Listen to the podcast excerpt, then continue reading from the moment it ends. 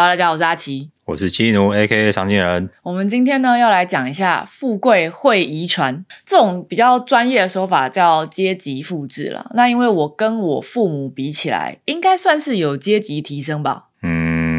应该算有吧。我们不是说多富贵啦，但就是跟我爸妈比起来，我现在很多朋友的社经地位是比我的原生家庭高很多的。但我就发现呢，其实有钱人之间真的不是只有钱的传承，我觉得那是最不重要的，有很大一部分是财产以外的事情。所以，我们今天就会很科学来讲一下阶级复制这件事情，包括为什么富贵容易遗传，还有为什么会有所谓贫穷世袭 （poverty cycle）。另外，讲一下我个。个人观察到，有钱人跟我们一般人哪里想的不一样。另外是我觉得台湾的阶级复制一定要提到的，台湾房价过高，而且区域发展不均。不过在开始之前呢，让我们进一下小广告。回飞锅回来喽！这款荷兰回飞锅是我用过最疗愈的碳钢锅，因为它。非常好翻面，它的设计是有一点弧度的，可以让食物非常轻松的回弹到锅里。豆腐只要像这样戳一下就会翻过来，特别像炒饭的时候不会到处乱喷，我觉得非常实用啊。那因为是导热很好的碳缸啊，所以不管你是要煎汉堡、牛排还是各式的肉排都会非常好吃。但因为它非常适合翻炒，我觉得做中式热炒是特别合适。那这个可以用铁铲，而且你做完饭不用养没关系，只要烧干之后熄火就可以。每次做饭的时候它都会吃一点油，所以会越用。用越不沾，不过要记得这个款式比较重，非常大一个，所以我比较推荐给那种做菜习惯把锅子放着的人。如果你是喜欢拿起来翻炒的，可能要比较有臂力才有办法驾驭这个锅子。那荷兰 BK 的官网同样的款式有很多不同涂层的，大家记得要选无涂层的 Black Steel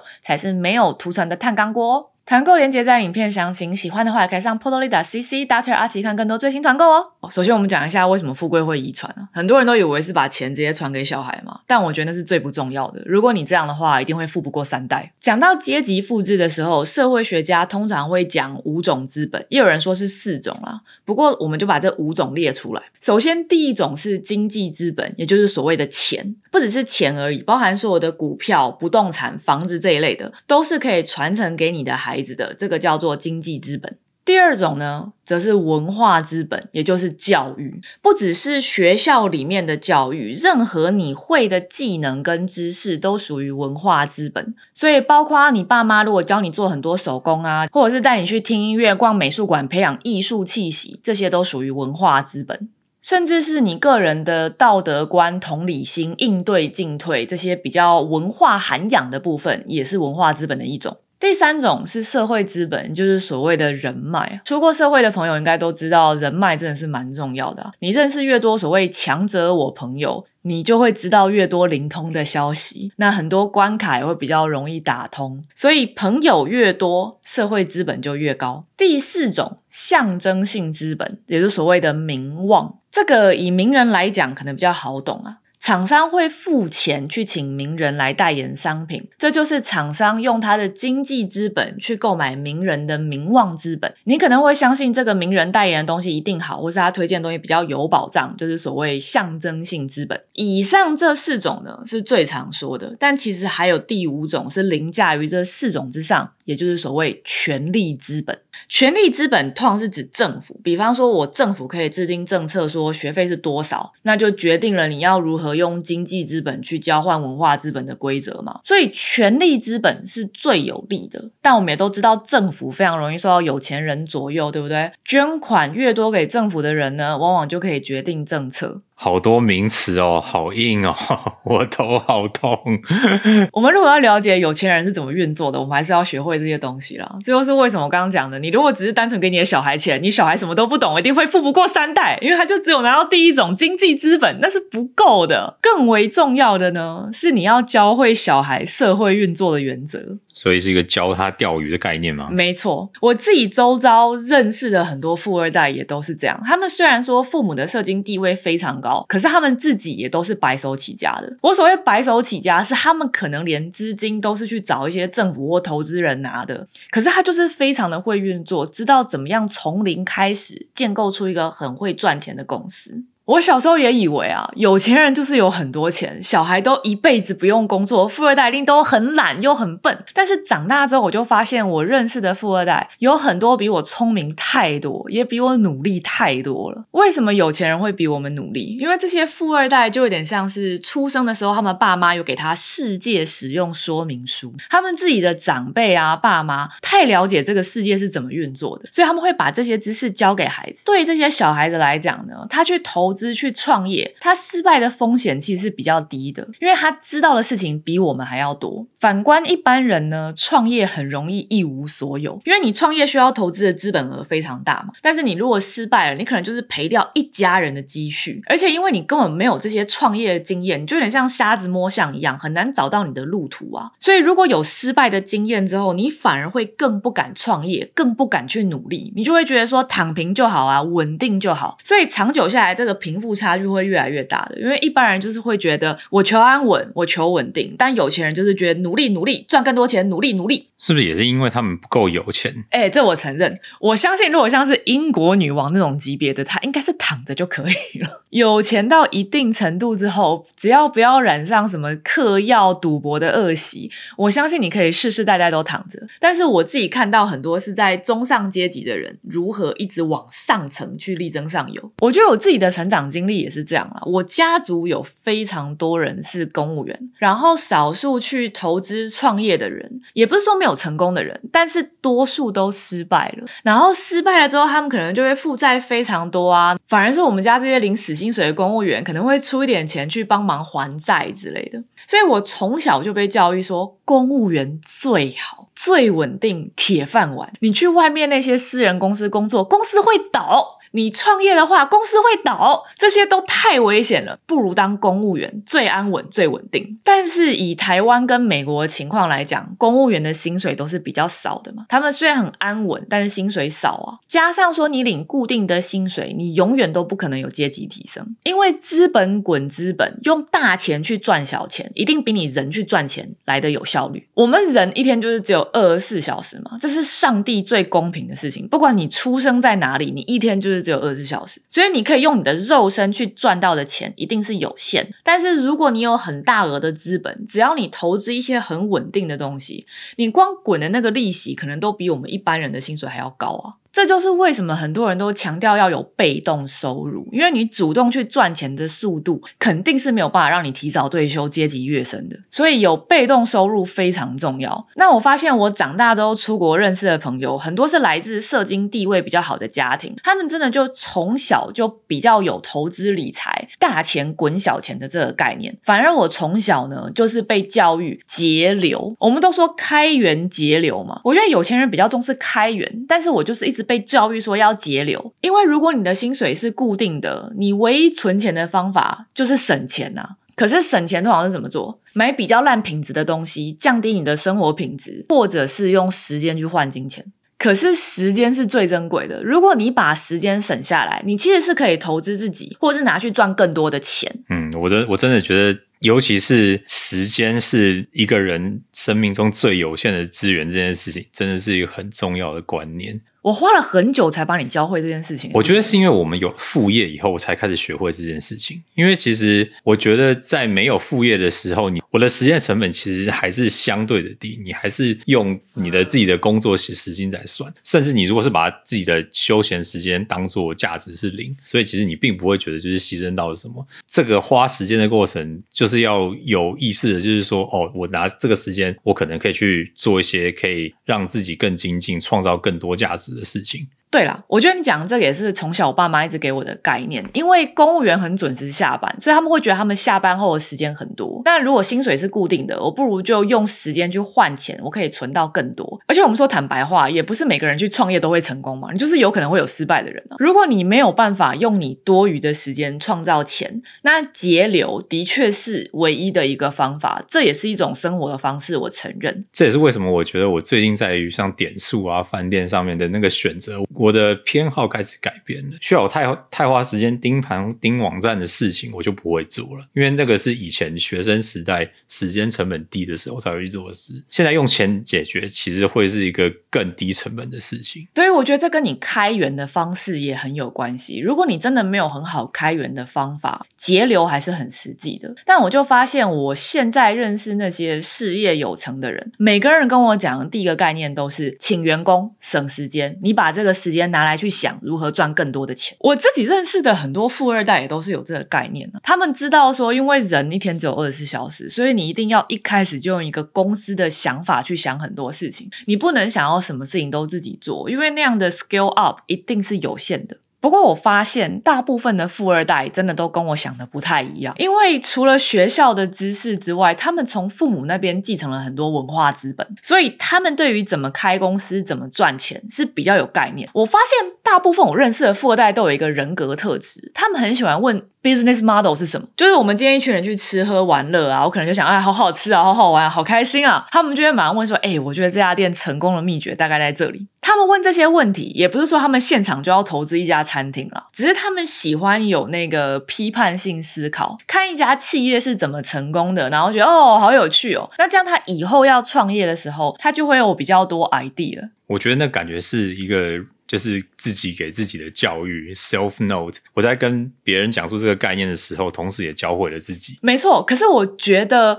这个想法是很难开始的。像我是跟他们相处久了之后，也也开始学会了类似的思考范围。就现在出去吃吃喝，也稍微想一下，说哦，这个这家店成功的秘诀大概是这里这样。但我觉得一开始很难有这样的想法。而且像我们现在就是中午吃饭的时候，也很喜欢看一些什么 Trader Joe's 的经济学啊，Costco 的经济学啊。其实真的知道了以后，真的会蛮有趣的。对，真的是一个日常生活都会变有趣的概念。现在有很多这些英文的影片都会去分析每一个。企业成功的秘诀，我蛮推荐大家看看的。我觉得我们父母代就是比较没有这样的教育机会，但现在是一个资讯爆炸的年代，所以如果你有心的话，都可以找到这些材料。我觉得是一件很幸福的事情。对啊，而且其实现在几乎什么事情都可以在 YouTube 上面找到，因为大家都会想要用这个方式来就是流量变现，或是增加自己的触角。不过我坦白说，我觉得那些真正的企业秘诀，有钱人是不会教给我们的，因为有钱人跟我们一般人的差别，其实某种程度上就是在赚那个知识落差。所以大家看这些投资理财老师的影片啊，我相信有非常好的投资理财老师，但我常常会抱持着一点怀疑，就是想说，如果他真的赚很多的话，他会出来教你怎么赚吗？我觉得会这样做的人可能没有那么多，但我觉得多看投资理财的影片还是很好的啦。不过他们现在这些投资概念是不是都会跟你讲说，你本金要大才有用？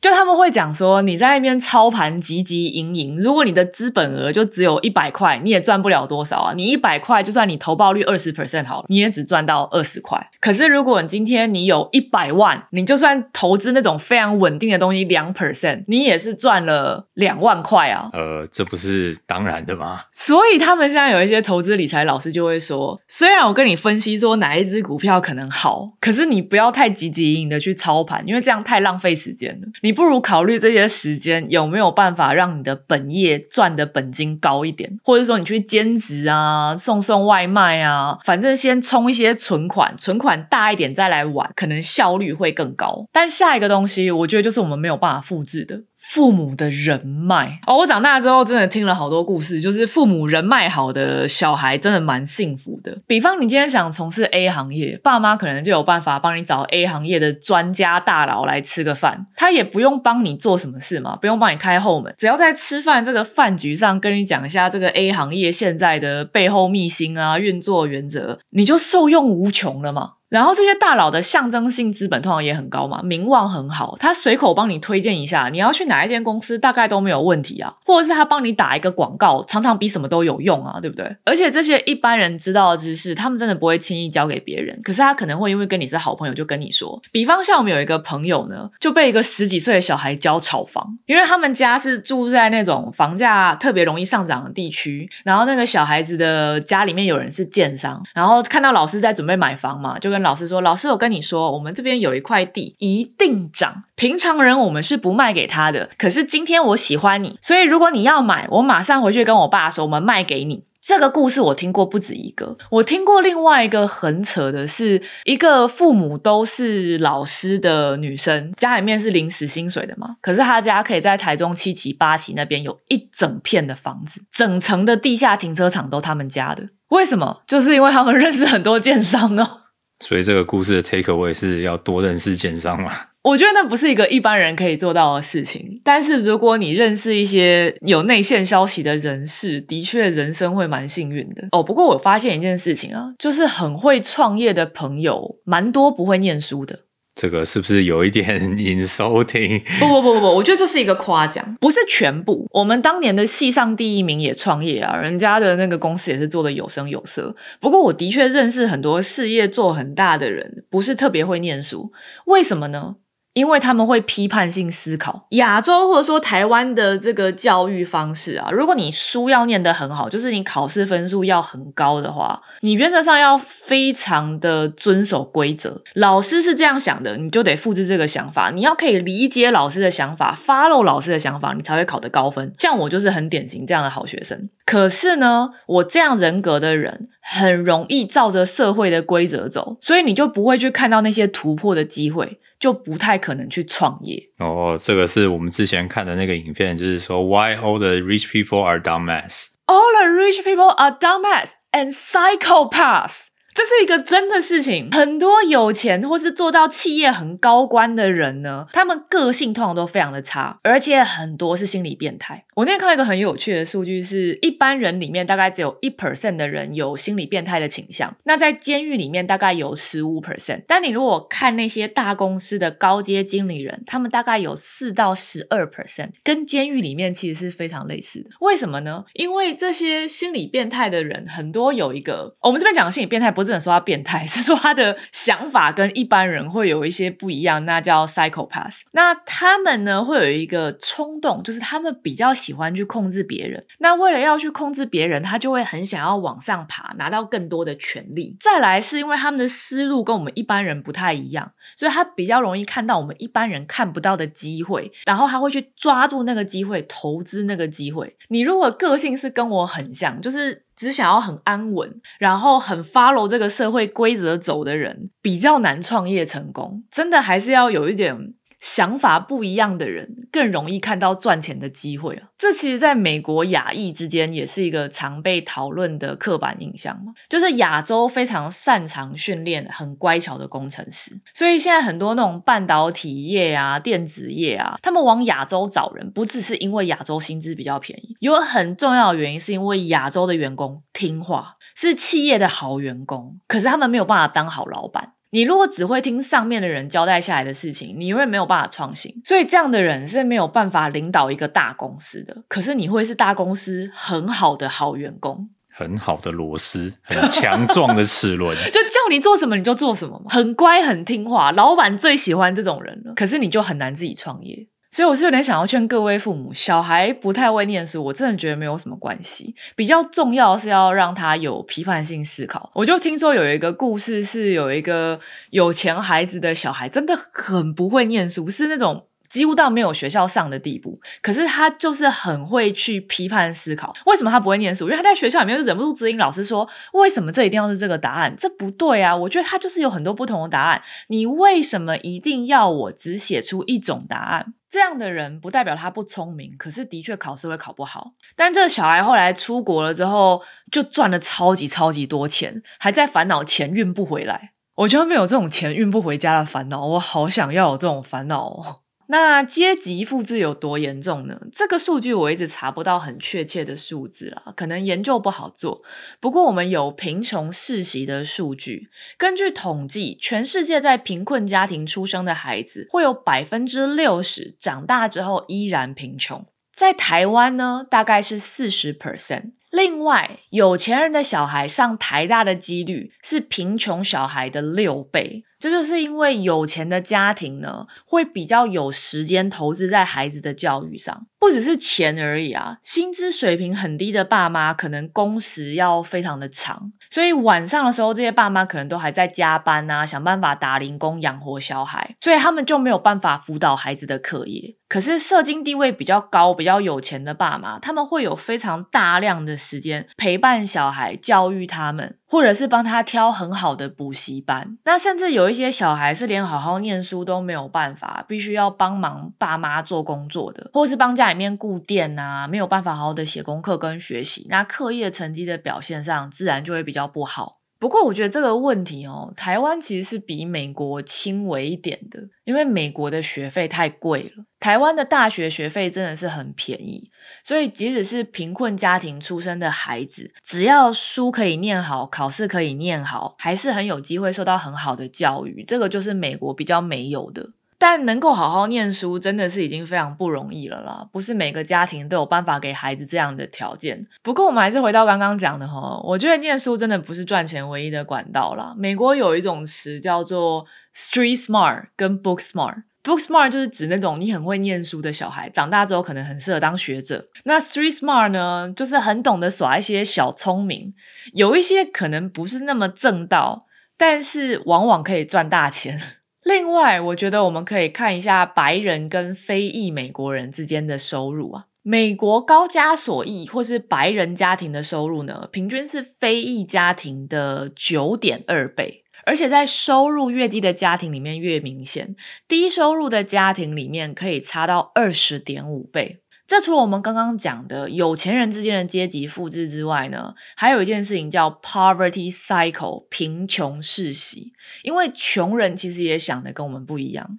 Poverty cycle 呢，通常就是指父母很穷，造成小孩本身受到的教育啊、健康啊，都比别人还要差。教育差就找不到好工作嘛，找不到好工作就没有存款，所以就更容易因为生病、意外什么的就变得更穷。此时你生下的下一代也会在一个不好的环境长大，所以就会世袭罔替，不断的循环。所以，就像我刚刚讲的，很多穷困家庭的孩子连好好念书都很难嘛。那这样要去寻找好的教育机会跟好的工作，当然就比较难。再来，我有一些朋友是做穷困家庭的辅导啦，他就有跟我讲过，说穷人很多想法跟我们不一样。比方说，你今天欠债一千块钱，三天之后不交，你就要缴很高的利息。但这个时候呢，你刚好赚到了八百块，结果隔壁邻居来找你说，我需要借走四百块，不然的话我可能会活不下去。你会不会借给这个邻居？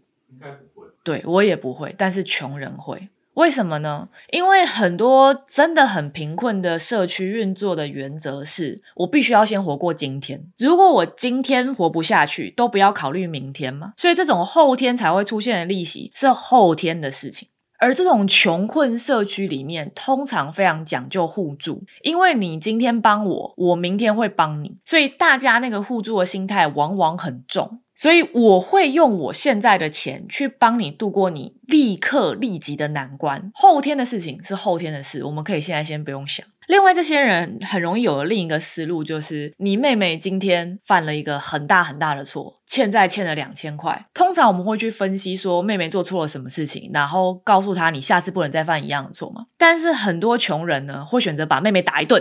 然后帮他还钱，可是不会去教他任何事，因为他们的社会习惯里面比较没有往未来想的这个概念，所以他们就会很容易一直重复一样的问题。而且他们没有办法得到很好的教育机会，就很难去突破这个思路。所以是有一种治标不治本的概念。我觉得就是跟我原生家庭的一些想法有点像嘛。你如果从小都被教育说，你就是不要去投资理财，那样很危险；你就是不要去想那么多，好好的吃喝玩乐就好，干嘛想那么多？我就永远没有办法变成那些有批判性思考，然后懂得用大钱滚小钱的人，对吧？所以你需要有人教会你踏出第一步是非常重要的。然后他们观察到是在很多中下阶层里面，他们很难去突破这个思路循环。所以，poverty cycle 不仅仅是钱的问题，因为家庭对人的影响是非常大的。说浅的，就是像我们刚刚说的，有钱人忘了让小孩上补习班，可是穷人没有办法。但是有很多是那种潜移默化上的，比方说审美啊、健康啊、气质啊。你看，我们现在认识了很多那种好人家的小孩，我们是不是常常聊完天后回来就忍不住感叹一句说：“哎呀，真是好人家的千金小姐。”为什么？因为那个谈吐的气质真的。就是不一样。你从他的待人处事上就感觉出来，他的家庭教育一定很好。当然，我们都说职业无贵贱，我自己也都很想要推广这个概念，说职业无贵贱。可是我们很容易因为对方的气质好，感觉文化很好，就忍不住对他比较好一点。所以这样的人在社会上是很吃香的，这是一件很不公平的事情。你懂得审美跟懂得做工。理论上都是两种很重要的技能，可是我们就会忍不住对那个懂得审美的人、有气质的人好一点。但讲到美国白人黑人之间的贫富差距，就不得不讲我们刚刚说第五种资本——权力资本，凌驾于一切之上的哈。非裔有史以来在美国都受到歧视嘛，所以美国有很多历史上的例子，就是有一个非裔社区发展的欣欣向荣，结果附近的白人就看他们不爽，然后就故意安排一个铁路啊废弃。误站在那边，然后就让他们整个社区没办法继续发展。这样例子在美国非常非常多。像前阵子有一个很有名的案子，就是一九二零年代，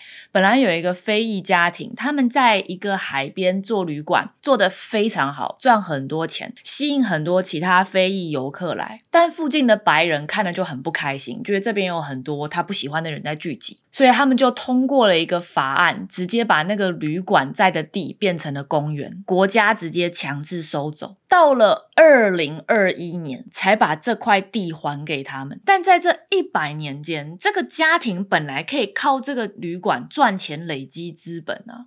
他们可以脱离贫困循环，进入那个有钱人的正向循环啊！但这个机会就被剥夺掉了。我觉得这个问题在台湾是小一点，毕竟台湾是单一人种。真的要说的话，就是早期那个本省人跟外省人之间的差距。我们爸妈那个年代都会喜欢强调说，你讲台语或你讲话台湾国语，就显得你比较没有文化嘛，大家不喜欢，对不对？但台湾，我觉得最严重的其实是城乡差距。我作为一个南投人，到台北念书工作过，我真的必须要说，台北的这个教育机会、工作地位，真的是南投乡下比不上的。但我今天想讲的不是这些，我觉得这些太明显了。我想讲的是一些政策面上的。台湾的区域发展非常不均衡，除了少数科学园区之外，比较好的高薪的工作机会几乎都在台北，所以很多南部或乡下来的人。他会想要留在城市里面工作，但是城市的房价又非常高，而且台湾的所得税制非常奇怪，它只看集聚不看居住地。美国像我们呢，我们除了缴联邦税之外，是要缴税给州政府的，但是台湾的所得税好像没有这个吧？岂止州政府，我们还有就是 city tax 啊。对，城镇上今天想要造桥铺路、赶走游民，不管要做什么，就是要收税，你要收税才有办法做。做这些，但台湾不是嘛？台湾几乎只看你所得税的差距，可是台北市民的福利却比其他县市好很多，诶不觉得这件事情很奇怪吗？我跟你一样都赚五万块，你住台北，我住南投，我们缴一样的税，但我享受的福利就是比你少。我没有台北那些方便的捷运跟公车系统，我生育小孩、养育小孩的补助都比你拿的少。可是因为台北的物价比较高啊，可是有很多人步着台北的高物价，却没有享受到一样的福利啊。我举一个例子，因为台湾税制更奇怪的是，看的是户籍地，而不是居住地。美国我们收税的时候是看什么？居住的地址，就是你现在银行登记的那个寄信地址是哪里，收件地址是哪里，你就是照那个地方的税制缴税。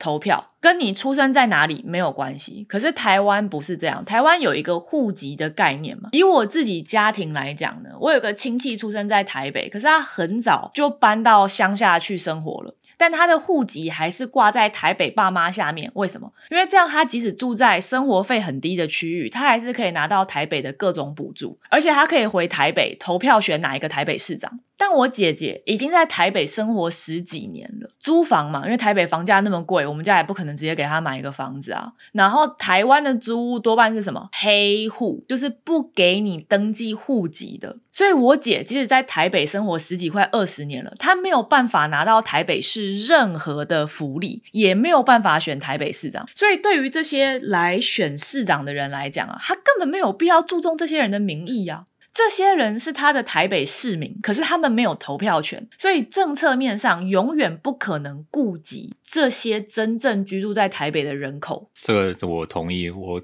最近看了一个就是返乡过年的数据，我记得好像台北市这样子的人口应该是有大概四分之一到五分之一，没错吧？很多，可是他们有权力资本的不对等，因为他们没有投票权。在民主国家里面，不会有政客去倾听没有投票权的声音，所以他们的弱势非常难以改变。从制度面来看，我看不到任何改变的希望。我觉得应该还是有机会吧，就是要绕个弯，比如说什么提高囤房税，然后让居住成本下降，更大力的去稽查黑户之类的。没错，就是要提高居住正义，或者是要改变台湾的税制。你住在哪里，就是缴哪里的税，拿哪里的福利。就是户籍这个概念，我真的觉得有一点过时。好，我们今天差不多到这边了。我知道今天有点硬，但上次问大家是不是要知识量高一点，大家都说是。我觉得那个是因为就是会留言的人都是希望知识量高的人，然后不希望知识高的量的人，就早就都直接 exit，直接关掉，就不会留言啦。不过我今天虽然讲了这么多关于资本的事情，然后阶级复制的事情，但其实我觉得有资本是没有错的。有资本是一件很幸福的事。我今天这么努力赚钱，然后累积这么多知识，我若有孩子，我当然都会传给他。所以我觉得把知识跟资本父传子，子传孙是完全没有问题。可是呢，我很讨厌看到有人会在那边讲：“哎呀，那些弱势就是好吃懒做才会有那个下场，那些都是他们的选择，你根本不用同情他们。”我听到这种说法，真的会蛮难过加生气的，因为多半会进入弱势情况的人，有很大一部分的比例是因为他们出生的不像我们这么幸福，起跑点比较后面。没错，我觉得我自己也是非常幸福的。我常说，我小时候我家的经济状况并没有非常好，这是事实。可是我父母花非常大量的钱跟时间在我的教育上，这点我非常的感激。不要说这些，光是我可以好好的念书写功课，我不用在那边帮忙，不用想办法去打工照顾我们家里面的老人，我觉得都已经是非常幸福的。而有很多孩子是没有这样的条件的。有的时候我们可以有好的出路，靠的不仅仅是我。我们的自身，而是我们的家庭跟出身背景，让我们有这样的条件去努力。所以，如果你有这样的资本，真的很恭喜你。但起码也要同意说，有些人就是没有这样的条件，而我们应该要对这些人好一点，给他们一个公平发展的机会。所以，我是真的很希望台湾的那个社会安全网可以落实的更好一点。特别美国，因为美国真的是蛮讲究资本主义的，所以很看个人造化啦，没有太多的社会福利资源的感觉。好，那我们今天到这边啦。我是阿奇，我是七奴 A K A 常青人。那喜欢这个 podcast 的话吗？留言让我们知道。如果觉得知识量太高还是太低的，也麻烦留言让我知道。觉得知识量太高的人应该已经不在这里了。OK，好，我们下次再见了，拜拜。